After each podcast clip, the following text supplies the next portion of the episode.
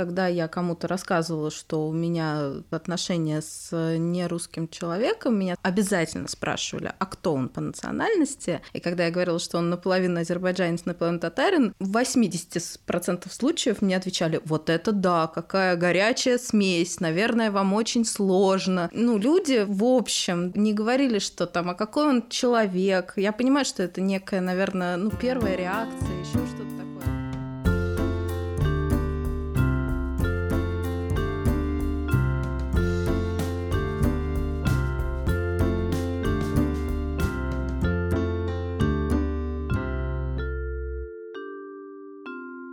Привет, это подкаст Норм. Мы наконец-то вернулись из отпуска в студии Настя Курганская. И Даша Черкудинова, всем привет. У меня немного охрипший голос, потому что я только что вернулась с перевала Дятлова из тайги. Слегка простудилась там стоя на горе мертвецов. Но тебе интересно там было, понравилось? Там было потрясающе, очень красиво, загадочно. Даша была неделю на перевале Дятлова. А без а мы... связи целых четыре дня. Связи, а мы в это время выпускали ее новый подкаст, который называется «Сделал сам», подкаст о бизнесе. Ну, мы чуть попозже о нем еще расскажем поподробнее. Ссылка в био, описание и прочее. В каком био? Ссылка в описании подкаста, я хотела сказать.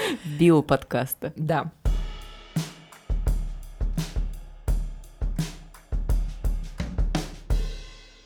Мы сегодня решили поговорить про проблему, которой у нас с Настей на самом деле нет. Мы поговорим сегодня о том, как э, в России, в Москве живут представители этнических меньшинств. По-русски это звучит ужасно, но по-английски мы давно привыкли к словосочетанию ethnic minorities. Оно не кажется каким-то обидным. Наоборот, люди говорят с гордостью I am ethnic minority. Да, и вообще кажется, что в последнее время мы все очень много обсуждаем вопросы, прикочевавшие к нам из западной повестки, которой очень много обсуждаем обсуждается жизнь и права расовых и этнических меньшинств. При этом мы живем в России, в многонациональной стране, в среде насыщенной какими-то анекдотами, шутками, э, бытовыми стереотипами о тех или иных национальностях и их характерах. Ну да, вспомните, что чукчи, какие чукчи в советских анекдотах, какие эстонцы. А какие чукчи? Хитрые, но глупые. А, хитрые, но глупые. Необразованные а эстонцы очень медленно разговаривают. Да, и кажется, что вот в русскоязычном медийном поле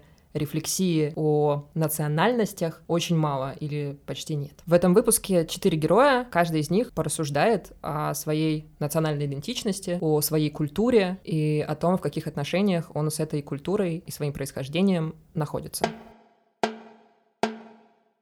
Даш, вот скажи, пожалуйста, какие у тебя впечатления после этих четырех интервью, которые мы взяли?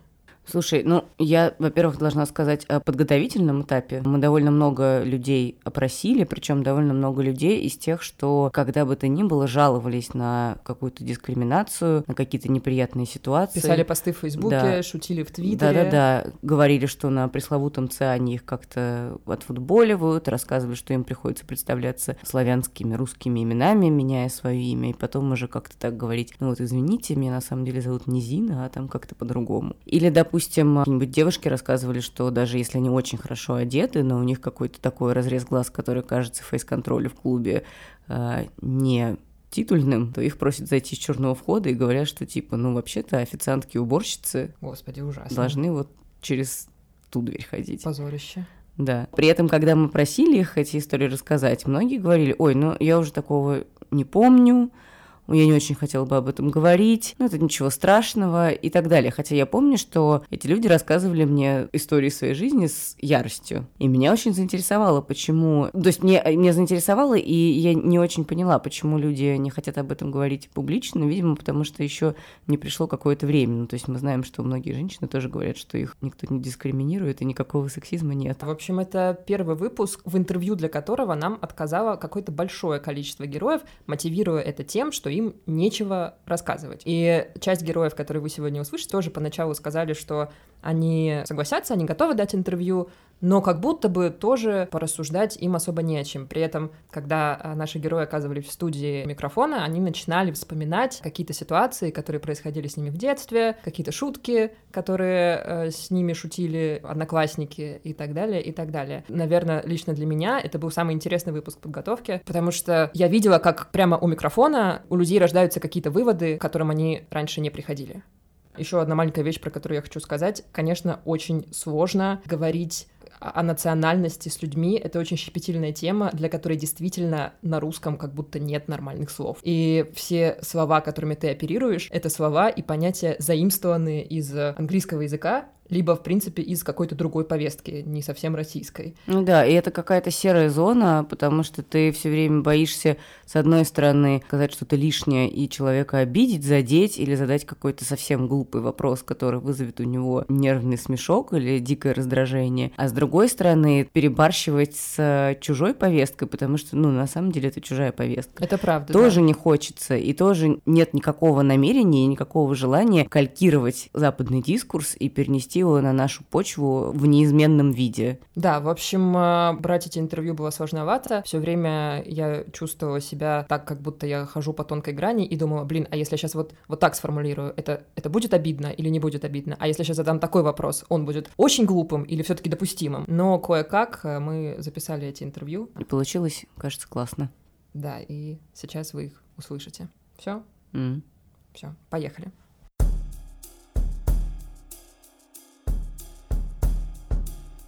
Мы записываем этот выпуск при поддержке книжного издательства No Kidding Press. No Kidding Press — это, на мой взгляд, одно из самых интересных российских издательств сейчас. Оно выпускает книги, написанные женщинами. Это и современная экспериментальная проза, и эссе, и графические романы. Как вы понимаете, чтобы делать подкаст о переменах, нам с Дашей нужно много об этих переменах читать. И прямо сейчас я заканчиваю читать книгу «Инферно». Это такой основанный на личном опыте роман известной в Америке поэтессы Айлин Майлз. Остроумное чтение о женщине, которая открывает для себя мир нью-йоркской поэтической богемы и, конечно же, по ходу дела исследует свою сексуальность. Эта книга как раз вышла в издательстве No Kidding Press, и я хочу порекомендовать ее всем, кто хочет почитать что-то свежее, что-то про сегодняшний день и написанное про и для женщин, и хорошо переведенное при этом. No Kidding Press продают свои книги по подписке. Это значит, что вы можете заплатить всего 1600 рублей и поочередно получить 4 новых книги, которые сейчас готовятся к публикации. Слушатели подкаста Норм могут оформить подписку по промокоду Норм и получить скидку. Ссылку на сайт No Kidding Press и промокод можно найти в описании выпуска.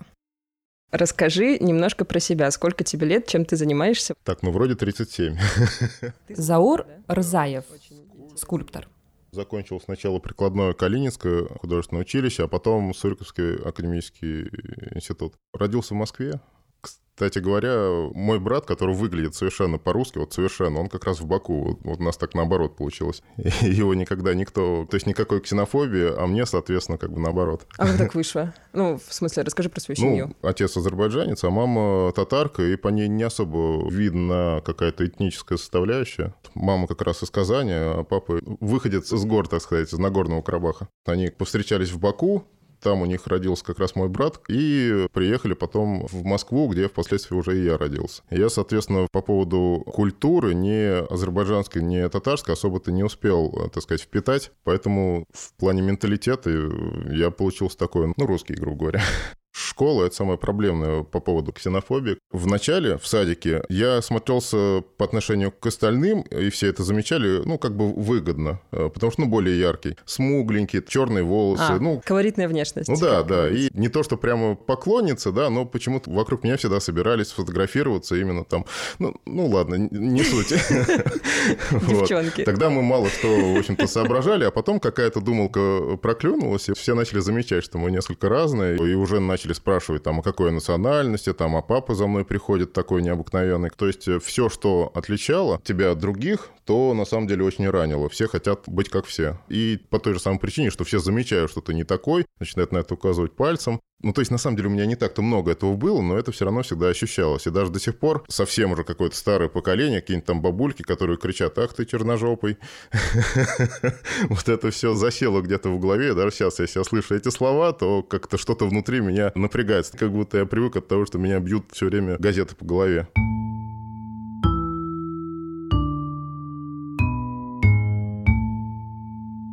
Мои родные называют меня Халимат, но подруга в университете придумала назвать меня Халя, и мне показалось, что это комфортно. Тоже такая небольшая, наверное, русификация, если можно сказать, имени, но она очень помогает при знакомствах. Халимат Тикеева, 28 лет, работает в книжном издательстве. Я родилась в Подмосковье, мои родители с Северного Кавказа. Так как мой народ во время войны в Великой Отечественной выселяли, они родились в Средней Азии сами. Когда уже родились мои родители, их репатриировали на Северный Кавказ. Мои родители уехали учиться в Москву, каждый отдельно, они не были еще знакомы. Заканчивали университет в Москве, возвращались потом обратно на Северный Кавказ, там поженились и в итоге осели в Подмосковье. Ну, понятно, что мое окружение было в основном русским, Каждое лето я проводила на Северном Кавказе, и там общалась со своими родственниками. И получилось так, что я немножко собирала стереотипов и там, и там. Я развенчивала стереотипы о кавказцах для своих русских знакомых и о русских для своих знакомых на Северном Кавказе. Потому что, понятное дело, когда сложные взаимоотношения двух национальностей, это не работает в одну сторону, что есть стереотипы только об одной национальности. К тому же, когда я родилась, это были 90-е годы, случился в скором времени Нордост, 2003 год. 2001 год был теракт 11 сентября.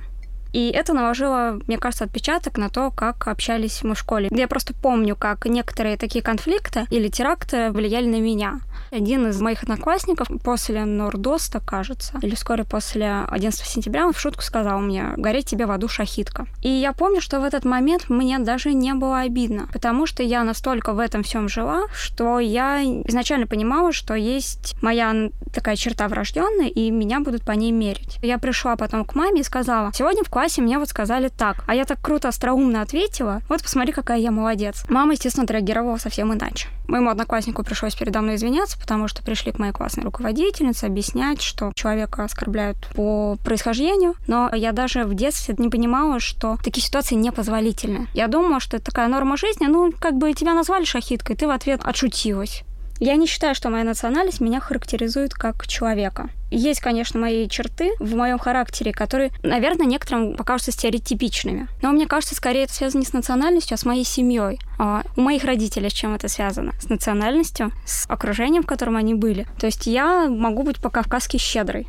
Да, есть такой стереотип, что в Казец, можно сказать, все гуляем за мой счет. Я обожаю кормить гостей, я обожаю в кафе заплатить за кого-то, свой день рождения, например. Ну или я, например, могу быть вспыльчивой. С чем это связано? С тем, что я вот такой национальности или с тем, что с детства из-за моей национальности мне приходилось защищаться? Как вообще понять, кто ты есть и насколько твоя национальность связана с тем, какой ты человек и что первичнее? Получается такой сплав. Одно тянет за собой другое, и ты в итоге оказываешься в ситуации, когда некоторые стереотипы про тебя — это правда. Я до сих пор использую свою национальность скорее как повод для самых безобидных шуток. То есть как считается, что афроамериканцы могут друг друга называть словом на букву «Н», так я могу сказать, это вот потому, что я Дальше слово из трех букв на букву Х. Но, естественно, если кто-то меня этим словом назовет, то мне с ним придется разговаривать.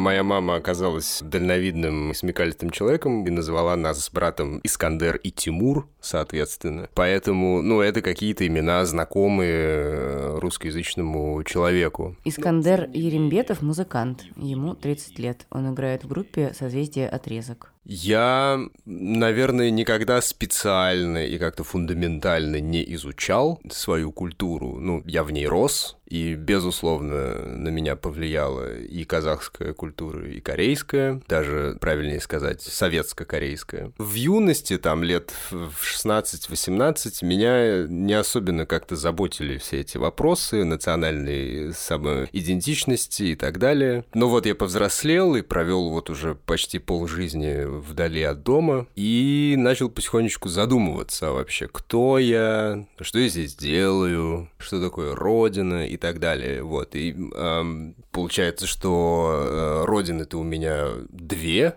как я недавно это понял. Ну, то есть, э, вот одна это Южный Казахстан, а другая это русский Дальний Восток откуда моих э, корейских предков сослали поглубже в степи. Там я не был, например. И об этой культуре, а, о своей корейской половине я знаю, наверное, меньше всего. Да, и теперь во мне просыпается какой-то интерес к своим корням. Так это, наверное, всегда и работает. Когда ты от них отдаляешься, тогда они тебя и больше всего интересуют.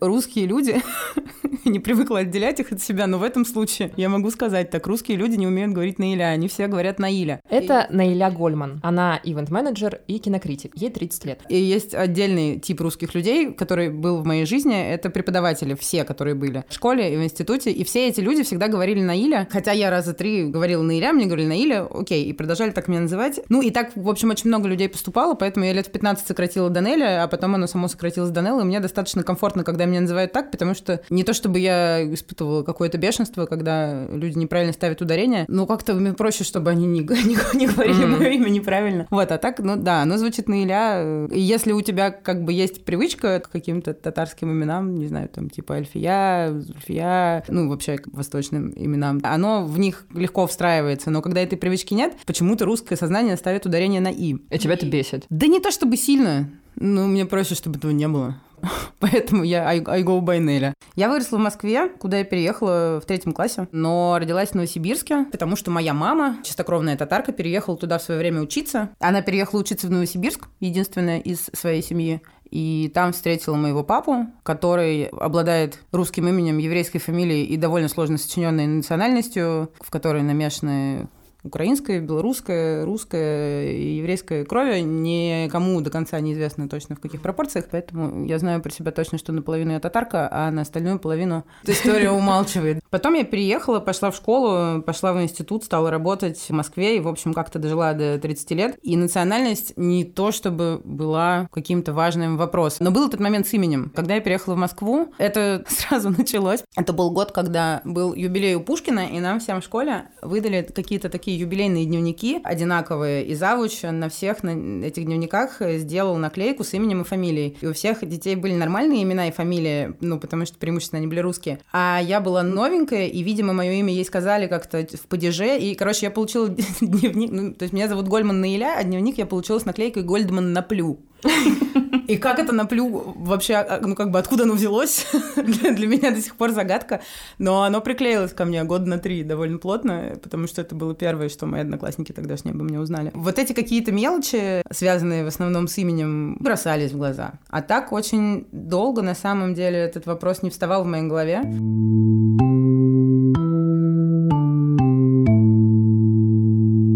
Сейчас я прихожу к тому, что с открыто-агрессивным поведением надо разговаривать прямо. Говорит Халимат. Я учусь переступать вот эту зону комфорта, когда ты сидишь, отмалчиваешься, не отсвечиваешь, такая, ну ладно. Как бы, ну окей, в очередном посте Fats for Friends, где как бы все свои ищут комнаты, не на Циане, где бардак, а какие-то приятные комнаты где-нибудь в центре. Там вроде как бы комфортное должно быть пространство. Постов про сдаем там только славянам, кавказцам не сдаем, ля-ля-ля поля, их очень много. Я обычно это просто проматывала и старалась не обращать на это внимания. Но я решила, что иногда, если мне это действительно некомфортно, даже если я считаю, что это мелочь, стоит попытаться сказать о том, что мне это некомфортно. И в очередном посте про то, что мы сдаем только славянам, я написала, что мне очень нравятся такие объявления, потому что я, как выпускница МГУ, как человек, который знает два иностранных языка, у которого стабильный доход, который начальница, у которой нет ни одной жалобы ни от одного арендодателя. Мне приходится проматывать такие предложения. Хотя, если бы меня звали не Халимат, то я бы подошла. Но я даже знаю, что если я откликнусь на это объявление, приду, когда меня увидят, скорее всего, разговор будет другой. Потому что когда человек пишет «сдаем только славянам», это не значит, что он будет с черепомеркой встречать гостей. Он представлял себе, знаете, такой стереотипный образ кавказца в угу. странной кепке, в кожаном пальто, с ножом в зубах, который передвигается исключительно лезгинкой. И... Да, и резиновую квартиру еще, наверное. Да, да, да, что там будет жить 30 человек, да, да и что каждое утро он будет во дворе резать барана. Ну и, соответственно, когда я так написала, там уже развернулось долгое обсуждение. Многие участники Fast for Friends присоединились, сказали, слушайте, ну как бы вы идите уже на ЦИАН, и там ищите вот со своими мерзкими требованиями. Здесь как бы немножко другое комьюнити, мы так не разговариваем. И это было приятно.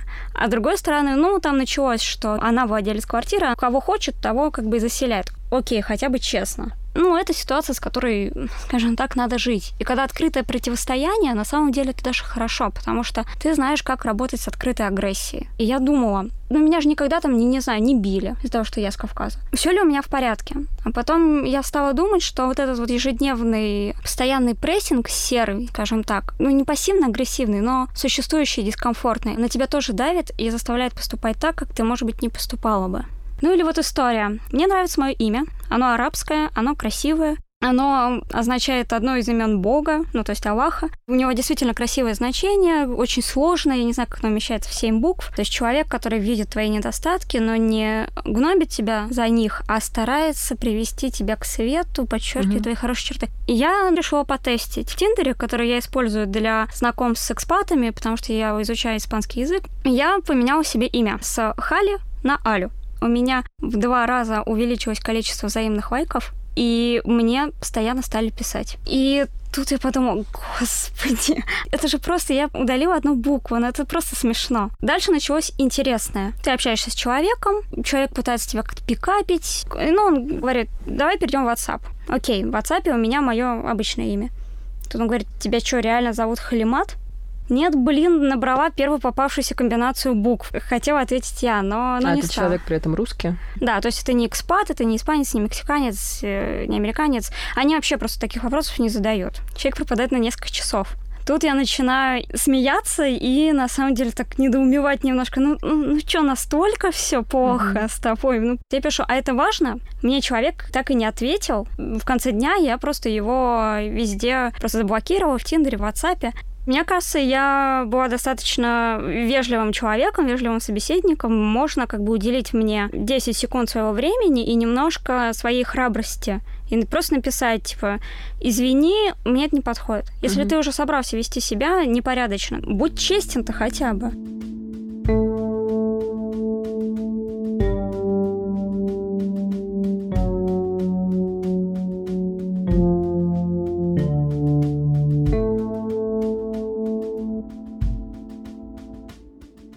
Начале совсем вот этих двухтысячных появлялись уже всякие движения, группировки, которые начинали расшатывать данную ситуацию. Рассказывает Заур. Вот это уже начало несколько напрягать. Вообще сейчас вспоминают совершенно идиотизм, празднование дня рождения Гитлера, но это же вообще такой бред. Были угрозы, что будут выходить там в метро всех, так сказать, не так выглядящих избивать, я еду в метро и вижу, что практически вообще нет никого, кто, э, ну, так сказать, эм, э, э, ну,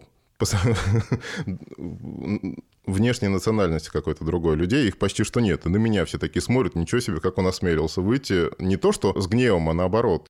На самом деле мне везло. Какие-то вот конфликтные ситуации, нагнетения происходят там из-за терактов или еще из-за чего-то. Я вижу, что кого-то рядом угнетают, а меня как будто особо не замечают вот именно в таком плане. И даже такие ситуации, где вбегают болельщики Спартака, наверное, в вагон и, замечая меня, но не обращая на меня внимания, чего-то начинают хотеть от какого-то молодого, не знаю, таджика или еще кого-то. Как ты думаешь, почему? Потому что он слабее, выглядит. Это я уже как бы, ну, подрос. Там даже такая была ситуация, где мне пришлось их держать, чтобы вот этого молодого парня не побили, но его все равно там, в общем-то, немножко побили, потому что их было много. Я держал двух, но от силы трех. И в тот момент, когда я их держал, мне даже в глаза никто не посмотрел. Это странно, мне, наверное, везет. Ну, в общем, а вернемся к тем ситуациям, э, там, где я еще был поменьше, более уязвимый. Опять же, мне везло, какие-то компании такие меня всегда обходили, но вся эта атмосфера, она, конечно, очень сильно угнетала, но я все равно ходил учился, не было такого, что я сидел дома. Но обстановка была такая, что даже я своего друга, с которым я возвращался из училища в метро, я ему говорю, ты иди в другой вагон, чтобы, ну, как бы и тебе не прилетело, если что. Он говорит, ты что, дурачок, что ли? Я буду обязательно рядом с тобой, и что защищать? Я так удивился. Поскольку я на себе все время а, ощущал давление ксенофобское, и я знал стереотипы, чувствовал на себе, я всегда пытался доказать, что это не так. И наоборот, интересовался теми вещами, которые, ну, как бы выходят за рамки стереотипов и вести себя так, чтобы показывать, что все не так просто. И если бы этим озаботились большинство людей, ну, допустим, кавказской внешности или еще какой-то, то, наверное, обстановка бы, стереотипы изменилась бы. То есть мне самому некомфортно находиться, допустим, в том же самом метро или где-то еще. Я вхожу, допустим, неожиданно в компанию кавказцев, и мне там некомфортно, потому что они себя, может быть, ну как-то в плане менталитета ведут себя, ну как-то вызывающе или там громко или еще как-то. Ну, то есть выходя за рамки общественных каких-то понятий о нормах. И, соответственно, рядом с ними мне часто бывало некомфортно, просто потому что еще и плюс ко всему я ощущал, что меня сейчас как бы будут идентифицировать как одного из них. И мне, кстати, непонятно, мне в таких ситуациях неприятно, потому что меня могут идентифицировать, что я тоже приезжий, или то, что мне не нравится, как они себя ведут. Хотя, конечно, стоит уважать все-таки другой менталитет и все остальное, но в то же время как бы и в ответ тоже он должен уважаться. Кажется, это все-таки не только там, от национальности зависит, но это образование, знаешь, там много факторов. Ну, конечно, чаще всего кто, кому приходится приезжать. Вот опять же, что там произошло с Азербайджаном, ну, ладно, я не буду вообще в это вникать, но, по сути, там было много беженцев. И кто именно эти беженцы? Неужели люди, которые получили три высших образования? Ну, наверное, все-таки нужда ввела к тому, чтобы концы с концами сводить. И, соответственно, как бы это определенный контингент. Все это, на самом деле, нужно понимать и уважать. Если все понимаешь, то, по сути, винить некого и не за что.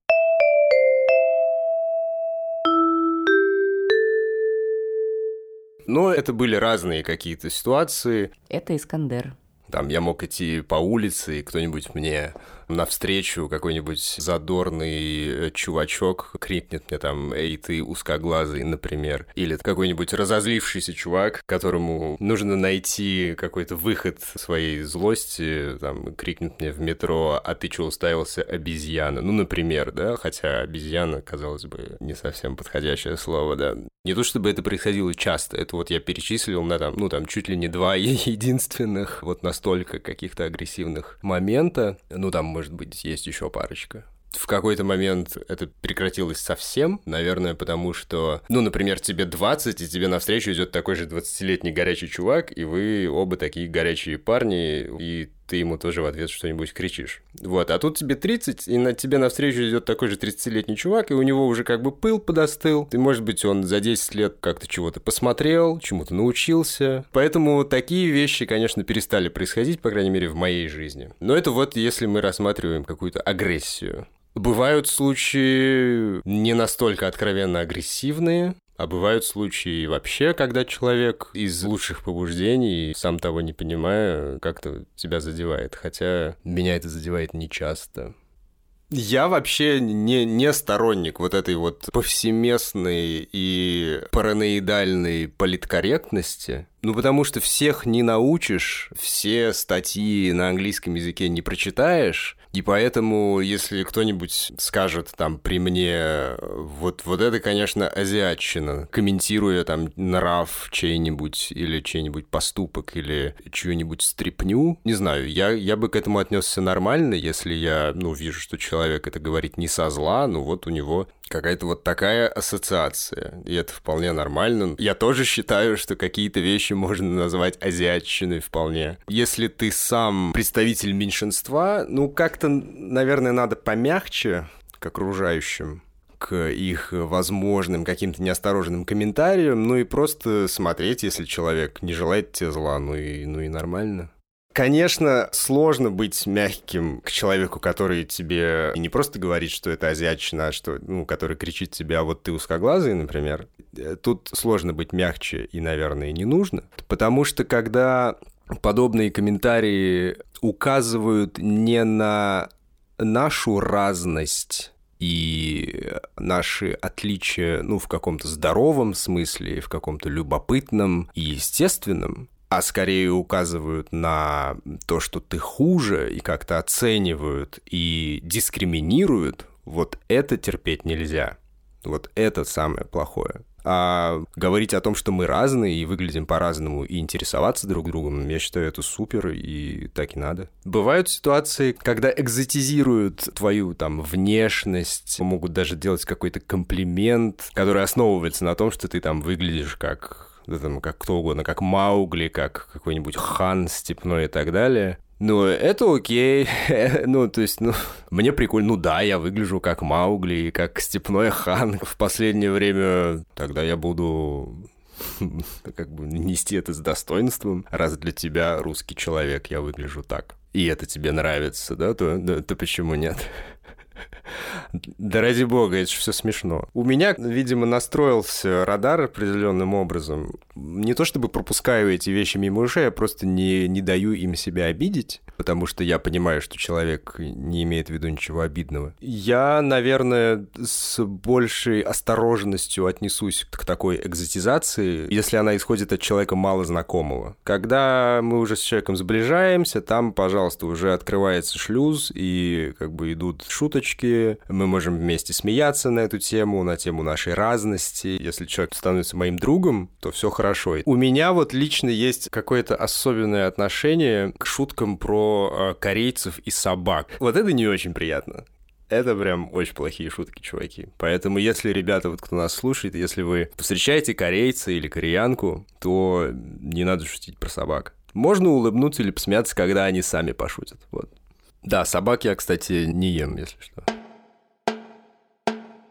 Настолько же, насколько я не испытывала никаких неприятных нравственных уколов в ситуациях, где кто-либо ругал татар. Говорит Наиля. Настолько же часто я испытываю неловкость за людей в ситуациях, где обсуждаются, например, гастарбайтеры, так или иначе, собирательным образом. Ну, потому что у меня есть братья, которые переезжали из Татарстана в Москву и работали на заправках, и работали на шиномонтажах, и работали где-то еще. Ну, у моей мамы есть несколько сестер и брат, и вот их дети, их довольно много, и у меня несколько братьев и сестер, опять же, половина из которых уже сейчас переехала. Я вспомнила один момент, который случился в моей жизни. Вот, собственно, у меня есть брат, который переехал в Москву довольно давно, и он ну, работает довольно серьезным менеджером в довольно серьезной компании, продает всякие строительные машины, половину времени проводит в Китае, построил себе дом. Но он, ну, как-то не выглядел таким вот человеком, который способен, не знаю, построить жизнь, заслужить уважение и серьезное отношение семьи своей невесты, когда он несколько лет назад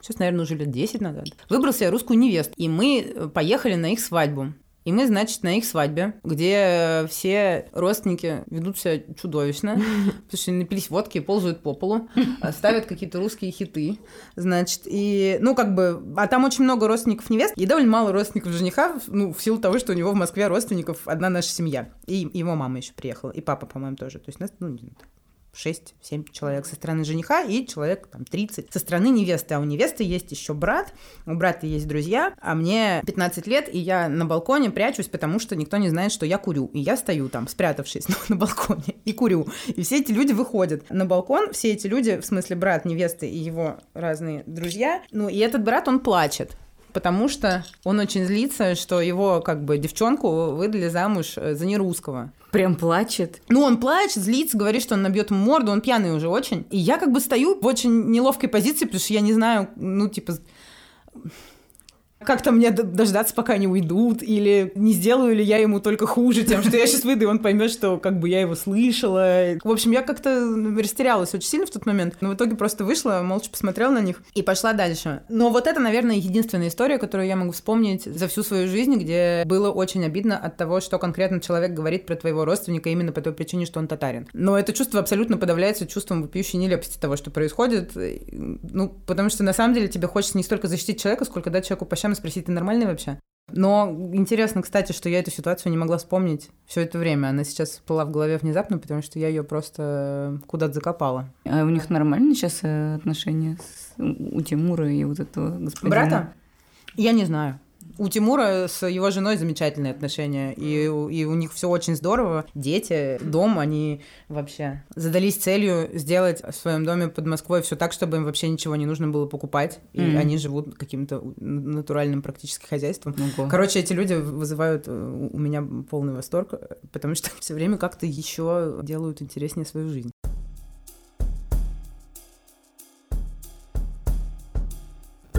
Подкастов в России пока не очень много, и подкастеры все друг с другом немножко знакомы и слушают подкасты друг друга.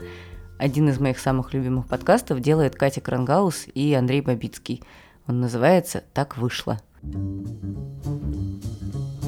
Привет, я Катя Хрангаус. А я Андрей Бабич. Каждую неделю мы читаем новости и обсуждаем новые этические вопросы, которые они перед нами ставят. И вопросы это совершенно удивительные. Надо ли жалеть робота, если его бьют? Надо ли продавать свои яйцеклетки? Можно ли ходить на митинг, если у тебя маленькие дети? Надо ли страдать паранойей в 21 веке? Мы занимаемся прикладной этикой. Каждую неделю в подкасте так вышло. Подписывайтесь на нас в Apple подкастах, Spotify, Казбоксе, Яндекс.Музыке, сообществе ВКонтакте или на нашей странице в Фейсбуке.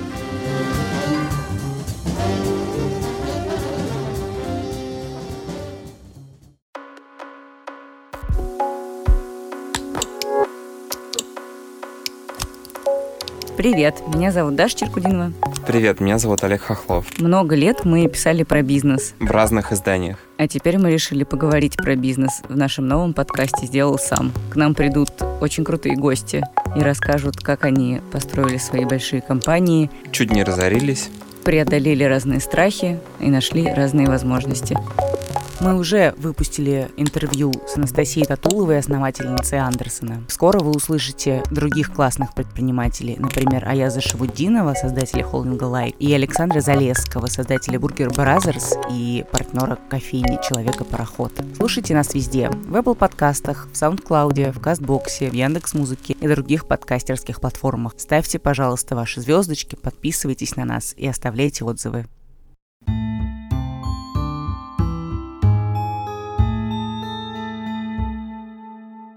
Как вы познакомились с Асей? Тася говорила, когда вошла, что есть что рассказать.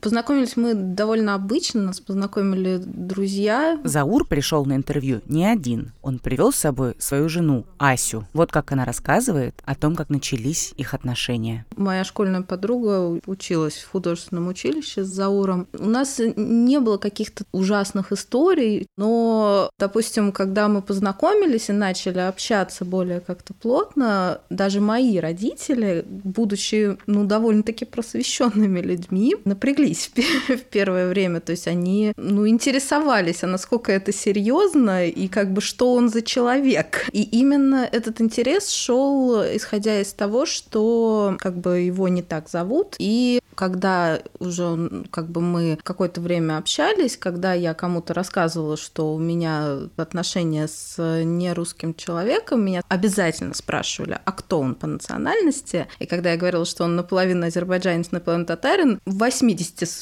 случаев мне отвечали, вот это да, какая горячая смесь, наверное, вам очень сложно. То есть, ну, люди в общем не говорили, что там, а какой он человек. Я понимаю, что это некая, наверное, ну, первая реакция, еще что-то такое. Они выдавали какую-то стереотипную реакцию. С чем-то плохим откровенно я практически не сталкивалась, то есть там с осуждением или еще с чем-то таким. Я, может быть, чего-то даже просто не, не замечала. Где-то в метро иногда кто-то бывает, посмотрит на нашу пару. Что-то такое, наверное, есть, я просто не очень сильно это отсекаю. А вот с кем я общаюсь, вот такие стереотипные реакции выдавали, в том числе мои родители, которые вот не сразу как-то вот, они ничего мне не запрещали, ничего такого не было, но некое напряжение существовало. Мне кажется, конкретно мои родители, я не буду за всех от- отвечать, они боялись, что это будут какие-то, наверное, проявления характера, про вспыльчивость, про какие-то рамки, которые, возможно, мне будут ставиться, или что вот какие-то такие вещи. Возможно, когда они уже с ним познакомились поближе, поняли, что он абсолютно не стереотипен и совершенно как-то себя не так ведет, как они того ожидали, узнав его имя и национальность, они уже более как-то расслабились. Ну, мы 8 лет где-то вместе, вот у нас двое детей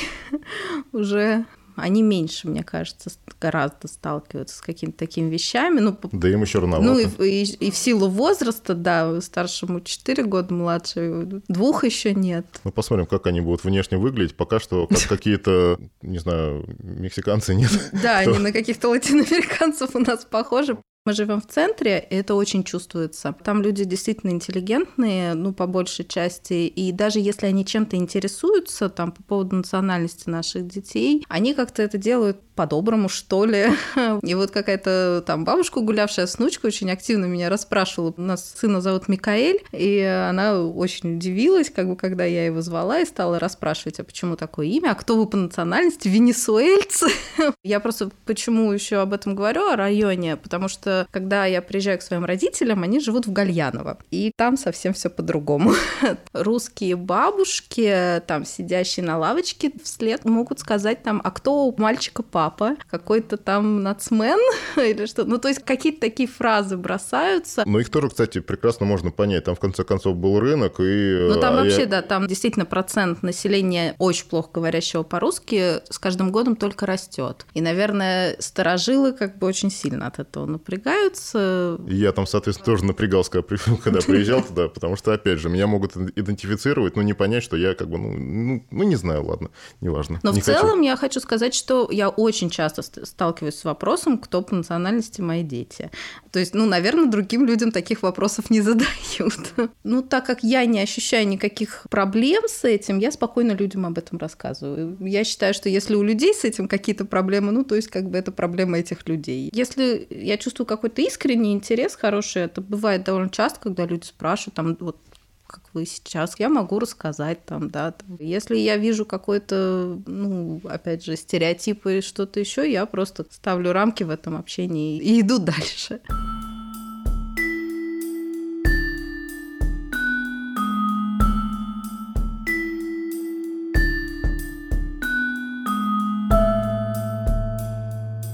Ты писала при этом, что ты вдоволь насмотрелась на какие-то примеры патриархальной традиции на Кавказе. Можешь об этом немножко тоже рассказать? Как все устроено? Халимат. Вот ты девушка, допустим, у тебя есть младшие братья или даже старшие братья. Ты все равно, как только начинаешь уже ходить, вместе с мамой ведешь дом. Что, в принципе, я считаю неплохо, почему бы и нет.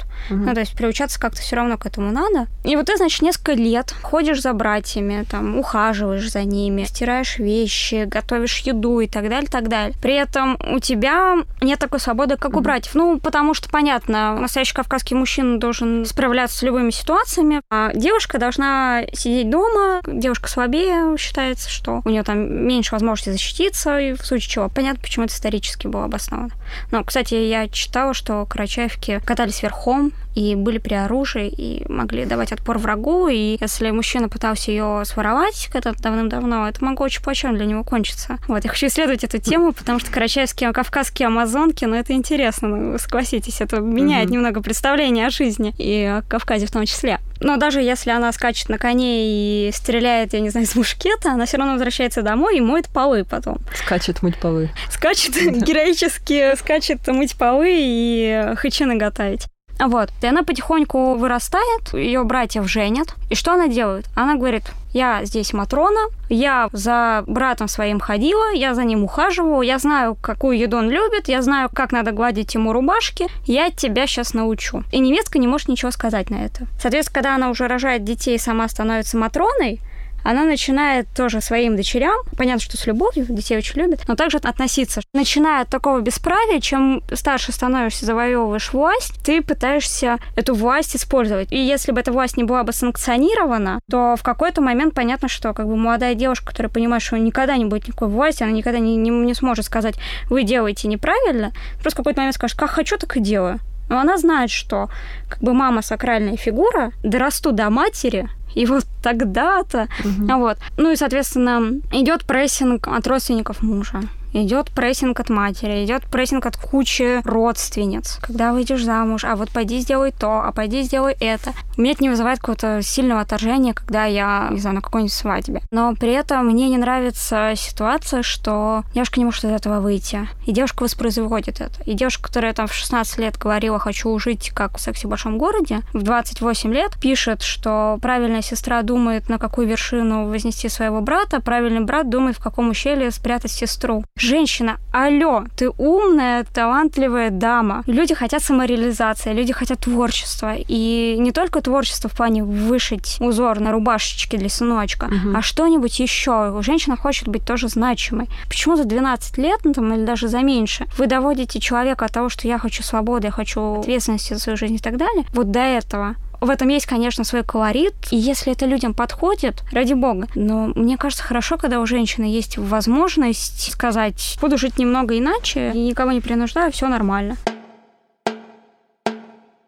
У нас много очень родственников в Татарстане. Говорит Наиля. Потому что мама большая семья, у нее несколько сестер и брат, и бабушка с дедушкой. Сейчас они живут преимущественно в городе Альметьевске. До этого они жили в деревне недалеко от Бугульмы. И мы периодически ездили к ним. И, наверное, лет 25 первый раз у меня возникло вообще желание понимать, что вокруг меня говорят, потому что это удивительная метаморфоза, которая происходила с моей мамой, когда мы туда приезжаем, и она начинает через 5 минут со всеми шпарить по-татарски, и я перестаю их понимать. И я понимаю, как бы, что там за вечер примерно этих разговоров она превращается, ну, не просто в человека, который говорит на другом языке, а в человека, который говорит вообще другие вещи. Там сразу как бы начинаются обсуждения, там, а вот эти а вот а он, да он ему он столько, столько лет ему уже должен, и не отдает. Такой, ну, как бы, знаешь, это, ну, это может быть специфика места и сообщества, но она для меня была очень плотно... В плане, что не меняется, типа, темперамент? Связана с языком, да, да, да, потому что в моей голове долго татарский был таким языком, на котором ведутся как бы все семейные какие-то мелкие вот эти вот перемывания костей или большие обсуждения того, что надо, значит, сейчас пойти там на рынке купить, а потом приготовить, а вот что там еще надо все время есть, ну, когда ты приезжаешь к родственникам, ты проводишь несколько дней, там очень плотное расписание, проснулся с утра, там чай, надо обсудить, что на завтрак, завтрак готовишь, на дорожку поел, 20 минут дошел до соседнего дома, там с дорожки поел, как бы дальше надо обедать, и вот это все для меня был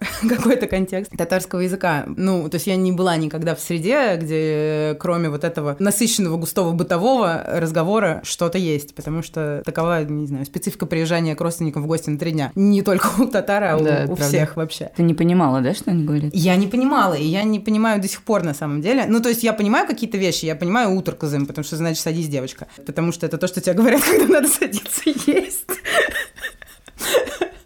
Или там утро козлар, потому что у вас несколько девочек в комнате, и все еще надо садиться есть. Со мной все по-русски говорят, потому что все говорят по-русски. Но просто дедушка, который умер, когда я была в шестом классе, мне кажется, довольно давно уже, и бабушка, которая умерла в этом году, они оба как раз по-русски практически не говорили. Ну и вот лет пять назад я начала на самом деле как-то интересоваться вообще тем, как оно устроено и почему никто никогда не предпринимал попытку меня как-то научить этому языку. Ну, это, в общем, на самом деле сразу стало мне понятно, потому что я помню, что мы как раз тогда, наверное, лет пять назад первый раз поговорили об этом с мамой, и мама, как единственный человек э, в своем поколении, который уехал учиться в Новосибирск, поступил в университет и поступил на электрика, потому что она к тому моменту уже знала точно, что электрики — это ну, то, куда девочек берут в любом случае, потому что девочки туда особо не поступают, а ей нужно было точно поступить. И она поступила, подрабатывала моделью и швеей, и примерно в этот вот период познакомилась с моим папой. Дальше они поженились, и случилась я. А папа ее, дед мой,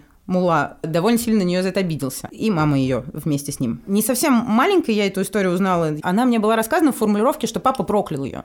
Я бегала и ко всем приставала с вопросом, слушайте, а как? Ну, то есть он проклял ее, а потом через какое-то время все помирились, э, и они как бы пригласили маму вместе с папой приехать в гости, и со мной уже и как бы все нормально было через 3-4 года. И он свое проклятие отозвал. И вот меня очень волновал вопрос, как это технически происходит, как бы в мусульманстве, как Мула может кого-то проклясть, отозвать проклятие. Я сейчас перед подкастом маме эту историю историю напомнила и спросила у нее вообще, что это на самом деле значит, как бы вся эта терминология. Она сказала, что, видимо, как-то так это и было, но, насколько она знает, просто, ну, ее папе в какой-то момент сказали, что это вообще не очень хорошая идея проклинать своих родственников, потому что, ну, с ними действительно может что-нибудь случиться, и как-то он поразмыслил, отошел, наверное. И... Ну, короче, в общем, потом все помирились. Поговорив с мамой и как-то прикинув болевые точки, которые известны мне, которых не так уж и много, как будто бы в истории меня и моей семьи, поняла, что есть ощущение, что в татарской какой-то национальной идентичности, какие-то проблемы и конфликты могут быть связаны с ее религиозной стороной. Ну, то есть вот конфликт, который э, случился между моей мамой и ее родителями, когда она стала женой человека по фамилии Гольман, был связан не столько с тем, что Гольман был не татарин, сколько с тем, что он был еврей. Биф между ними на самом деле культурно заключался в том, что это разные, в первую очередь, религиозные принадлежности люди. И, возможно, если бы это был какой-нибудь Иванов, на самом деле реакция не была бы так. А может быть и была бы. Я не знаю. В тот момент, когда мне стало интересно, как же так, что я не знаю языка,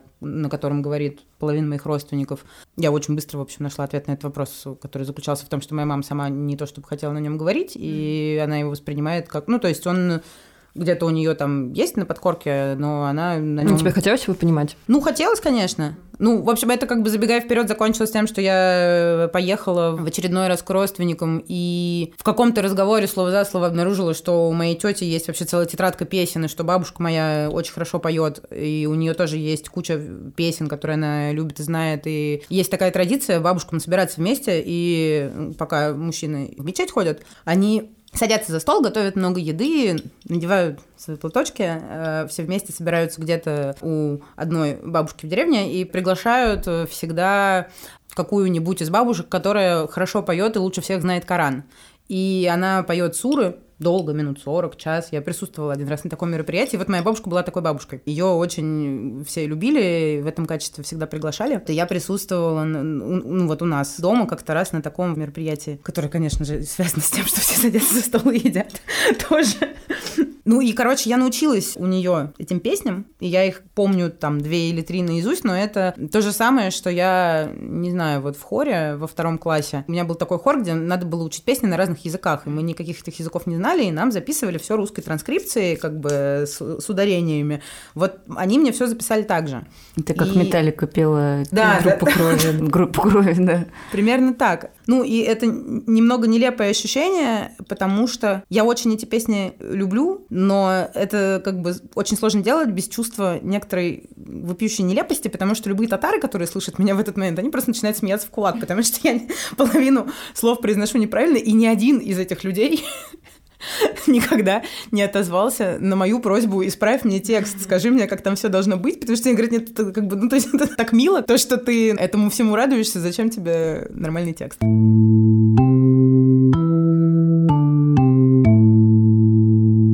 А про бабушку с дедушкой можешь рассказать? С азербайджанской бабушкой я не знаю, потому что ну, она умерла еще, когда мой отец был совсем маленький. Заур. А дед был такой очень жесткий и сильный человек, герой Второй мировой, потерял ногу, у него наград там невероятное количество, очень верил в Советский Союз, был партийным рабочим. И ну, моему отцу не так сильно повезло, потому что из-за своей жесткости и отсутствия, в принципе, мамы, там было много, конечно, конфликтов, односторонних, можно сказать, потому что моему деду мало что можно было возразить. Как-то его укусила змея в палец, и он прямо сразу же взял его и отрубил. То есть у него не было вопросов никаких вообще. И никогда он не вел себя как инвалид. Он даже, в конце концов, умер не дома, потому что он как раз, ну, как я уже говорил, на Горный Карабах, а он беженец. И, наверное, он бы дольше прожил, жил, но по сути умер он просто собираясь в гости. Не был он стариком или слабым. Его просто очень подкосило. Они из города Зангелан, территории Нагорного Карабаха, и по сути, ну как бы их выгнали из большого родового дома, всю семью абсолютно, у них абсолютно потерян весь семейный архив, вот такие вещи, то есть нет, допустим, практически фотографий маленького папы Заура, потому что все вот там осталось, в этом разрушенном. Мы смотрели по спутникам, там разрушенный этот дом стоит, и они все убежали в Баку, ну, Заура семья уже на тот момент жила в Москве, они только приезжали туда на лето. Не, ну тогда-то мы уже как раз и перестали при... ну, приезжать. Да, и Может, связи... поэтому тот культурный пласт, который я мог бы в то время получить, я как раз его и не получил. Ну, вот, вот это сложное время, еще и плюс ко всему, ну, 90-е, и здесь тоже непросто, так что... Да, видимо, деда подкосило вот это, что он потерял все, он был большим человеком там, а просто влился в поток этих беженцев, которые бежали в Баку, и вся семья влилась, ну, и как бы, видимо, это стало его как бы так подтачивать и вот он умер. А родители живы? Да, хотелось бы сказать слава богу, но я особо не верю во все эти предрассудки. Мне просто кажется важно, Заур не сказал, просто папа Заура, он, э, собственно, из-за этого у него были конфликты с его отцом. Он решил пойти вот по этой художественной стезе, его отец говорил, что это какие-то все финтифлюшки, и он от него сбежал в Баку, там проучился, и как бы, ну, будучи талантливым человеком, его пригласили сюда, как он попал, собственно, как вся семья попала в Москву, он, э, его пригласили учиться в Сурикский институт уже, будучи как бы достаточно взрослым человеком. Я так понимаю, что это было в Советском Союзе вот такое собирание ценных кадров э, из разных мест. И вот он как раз как ценный кадр, но потом уже так потихоньку как бы и квартиру дали, и какие-то такие вещи. А потом все развалилось. Вот, но они уже остались здесь, как бы уже никуда не уехали так как уже достаточно долго прожили. Да и, и куда ехать было? Да, и ехать некуда было. И, кстати говоря, что я заметил, я не знаю, черта это азербайджанская или, в принципе, кавказская, или, может быть, это, опять же, стереотип, но я заметил, что привязанность к тому месту, где человек вырос, она какая-то колоссальная. Поэтому, наверное, мы часто слышим всякую лезгинку, раздающуюся из машин, просто потому что их тянет, и вот эта идентификация их и их собственного места, где они выросли, оно не разъединимо. И я это, на самом деле, то же самое ощущаю на себе, потому что я же здесь вырос, и все вот эти вот места — это, по сути, ну, без них я или совсем другой, или невозможен. То есть я иду и вижу Москву, реку, там тот же, тот же Кремль, вот эти из красного гранита парапеты, вот эти все. Я чувствую, что это все, это, это я. И даже вот эти люди, которые идут, и некоторые э, видят во мне кавказца чужого, некоторые не видят этого. Я тоже вижу, что это тоже как бы я. Все места мои, там, дворы, детство, все это, вот это вот, это я. И это так странно, когда вот это все я, но это же я, оно меня, так сказать, э, рассматривает как что-то чужеродное. На самом деле любопытный опыт и несколько отрезвляющий во многом. И, кстати говоря, по поводу религии тоже. Если родители меня тянули э, так сказать, в мусульманство, да, а я расту в среде православной, причем мама суннитка, а папа шиит. ну, по сути, это вообще никакой разницы, потому что они не настолько этим поглощены, чтобы вообще замечать какую-то разницу. Это я им скорее разницу рассказываю, ну, потому что мне это интересно, просто потому что как бы мне интересен атеизм, а раз я от чего-то отказываюсь, я должен знать именно от чего конкретно. И почему мне позволил вообще, в принципе, э, трезво на это тоже посмотреть? Именно потому что, как я уже сказал, одни тянут в одну сторону, другие в другую. Я несколько остался посередине середине, и те люди, которые, ну, такой опыт не испытали, я представляю, как им тяжело, может быть, трезво оценить этот вопрос. Опыт в смысле выбора вероисповедания, ты имеешь в виду? Не выбора, а как бы то, что Во, ты был... Да вообще, что это такое? Надо ли это или нет? Потому что это их идентификация вообще с самого детства. С самого детства они ассоциируют все самое хорошее с их э, религией. Да даже мне, если я буду где-нибудь, так сказать, на чужбине, я все время там испытываю тягу к именно родине, вот этой вот самой. И хоть я там как-то сомнительно... Что ты сомнительно... родиной? Москву или... Да, да. Ага. Ну вот...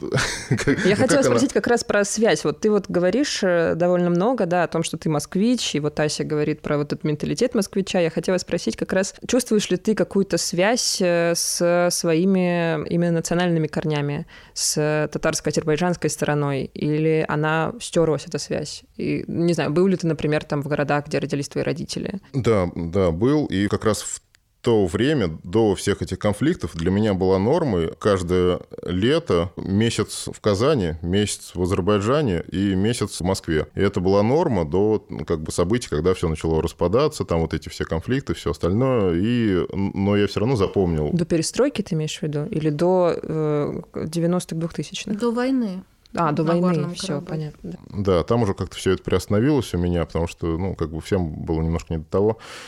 Ну и 90-е сами все понимают. вот. То есть у меня все равно осталось что-то. Что-то в меня впитывалось тогда, немножечко что-то такое. Но по сути, конечно, мало.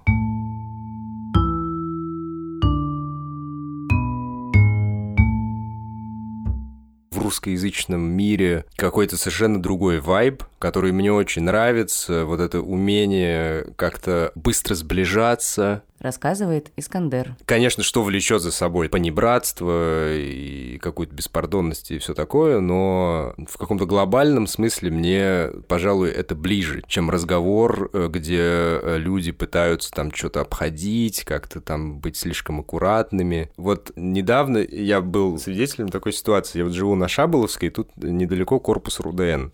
И, соответственно, от метро до университета ходят часто ребята иностранцы. Из Африки, из Южной Америки, из Европы. И вечером, значит, идет к метро парень чернокожий, и ему навстречу два подвыпивших таких взрослых мужика, ну, там лет за 50. И они смеются, они такие очень, ну, какие-то добренькие, какие-то пьяненькие мужики. И один другому что-то в телефоне показывает, а потом замечает черного чувака и пытается ему тоже показать, что-то в телефоне. А парень просто идет дальше себе и не останавливается, и тот ему кричит вслед, ну, земляк, ну, постой. Ну, и вот в этом вот э, земляк, постой, было, ну, ну как-то столько любви, какой-то готовности принять кого бы то ни было, какого бы то ни было цвета кожи, да, другого, да, я это понимаю. Но все же, в этом для меня было в 10 раз больше открытости, чем э, в каком-то политкорректном, осторожном разговоре, который все учитывает. Резюмируя, вот э, скажу про себя, что если я встречаю человека какой-то интересной наружности, с интересным именем, то я обязательно спрошу, откуда у тебя такое имя, а где ты родился, ну и вообще как, ну потому что, ну, люди разные. Э, поэтому давайте интересоваться друг другом, чтобы больше друг о друге знать. Кем ты сам себя ощущаешь? Вот если говорить о национальной идентичности, вот если тебя спросить, кто ты, Заур, ты что ответишь? Ну, как раз и, и по той причине, по которой меня а, немножко отталкивало оттуда, немножко тянуло туда, и, и где-то так я остался в центре этого всего. Хотя я не могу не быть в Москве и, и чувствовать себя хорошо, но в то же время ощущаю себя по вышесказанным причинам человеком скорее мира, чем какой-то конкретной идентичности. И мне это очень нравится. А как бы ты хотел, чтобы твои дети на этот вопрос отвечали? еще более в ту сторону, чем даже я, чтобы они могли знать разные языки и спокойно воспринимать поездку куда угодно, без Ты всяких... хотел, чтобы они жили в России или может да быть, куда, еще? как захотят, чтобы они были совершенно свободны, чтобы могли ценить, допустим, что-то здесь и сюда приезжать в определенные времена года, когда им это нравится, в другое время ехать еще куда-то, в третье, десятое, чтобы жили, не знаю, ну на три каких-то места и могли сами выбирать, когда им где присутствовать. Не ограничиваться чем-то таким, чем, может, даже я ограничен в какой-то степени. Кстати, что я заметил, чем больше концентрируешься на вопросе ксенофобии и проблем с этим связанным, тем больше находишь себя уязвленным. Но чем меньше об этом думаешь, тем меньше каких-то проблем и ощущаешь. То есть, если не быть эгоцентричным в этом плане, то, в принципе, там есть много плюсов, которые я, в принципе, более-менее хотя бы написал.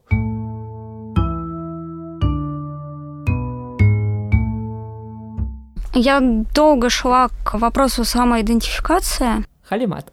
Считаю, что я карачаевка, придерживающаяся западных ценностей. Для меня, мне кажется, и для многих, кто рефлексирует на эту тему, это всегда вопрос э, сложный и комплексный. Для меня экзистенциальный вопрос «кто я?»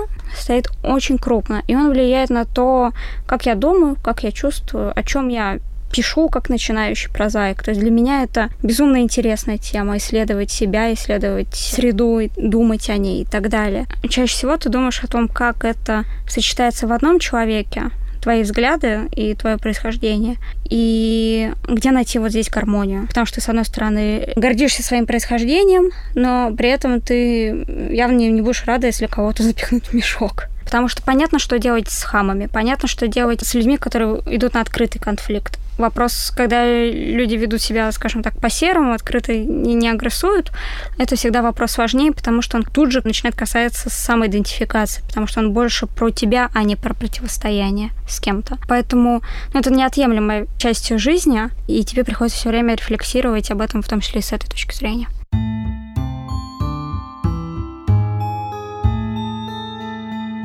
Я не могу ответить на твой вопрос однозначно. Найля. Мне кажется, что это вопрос ситуативный. Ну, то есть, если меня просто абстрактно спросить, кто я, я, наверное, скажу, что я 30-летняя русская женщина в Москве. Потому что это какие-то черты, которые я понимаю, что они формируют вот прямо сейчас то, как я думаю, там, то, как меня воспринимают люди. Если ты спросишь об этом, когда я нахожусь за границей, я буду очень отчетливо чувствовать, что я русская. Потому что, несмотря на то, что любой человек, который встречает меня за границей, спрашивает, из Италии я или из Испании, на самом деле достаточно начать общаться, чтобы почувствовать, что в своей голове ты представитель вот этой вот страны, со всем, что в ней сейчас происходит. И они, кстати, не так часто в целом люди с первого раза понимают, когда я объясняю, что есть такая вещь, как там татары, татарская национальность. Далеко не у каждого европейца или американца в голове вообще такая вещь существует. Поэтому каждый раз, когда я начинаю перечислять, сколько во мне есть кровей, и пытаюсь объяснить, что это за ситуация, это проще всего определить словом постсоветский, потому что это оно и есть.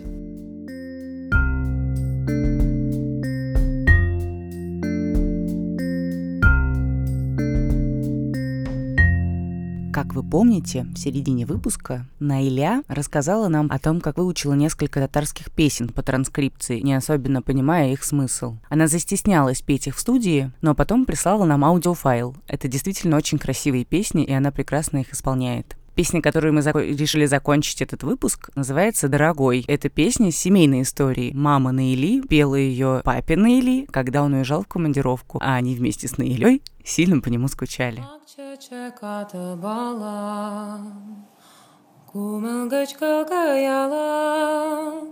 Это был подкаст Норм. Спасибо, что слушаете нас везде. В Apple подкастах, в Google подкастах, в SoundCloud, в Кастбоксе и других приложениях и сервисах. И слушайте подкаст «Сделал сам». Ссылка в описании. Спасибо и до скорых встреч.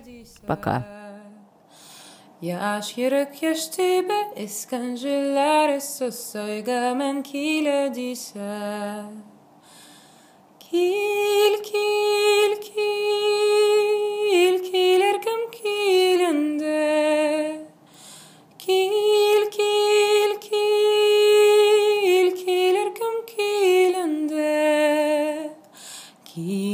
kielende, Jilma jeb kelende, sanden bagram sine. Kieler kam kielende, Jilma jeb kelende, sanden sine. Alıp kilsin duskayem, sandu hoç tavuşkayem. Alıp kilsin duskayem sandu hoç tavuşkayem. Muhabbetinin safın inceler gahasın alıp kella kışkayem. Muhabbetinin safın inceler gahasın alıp kella kışkayem. Kil, kil, kil, kilerkem kilende. Kil,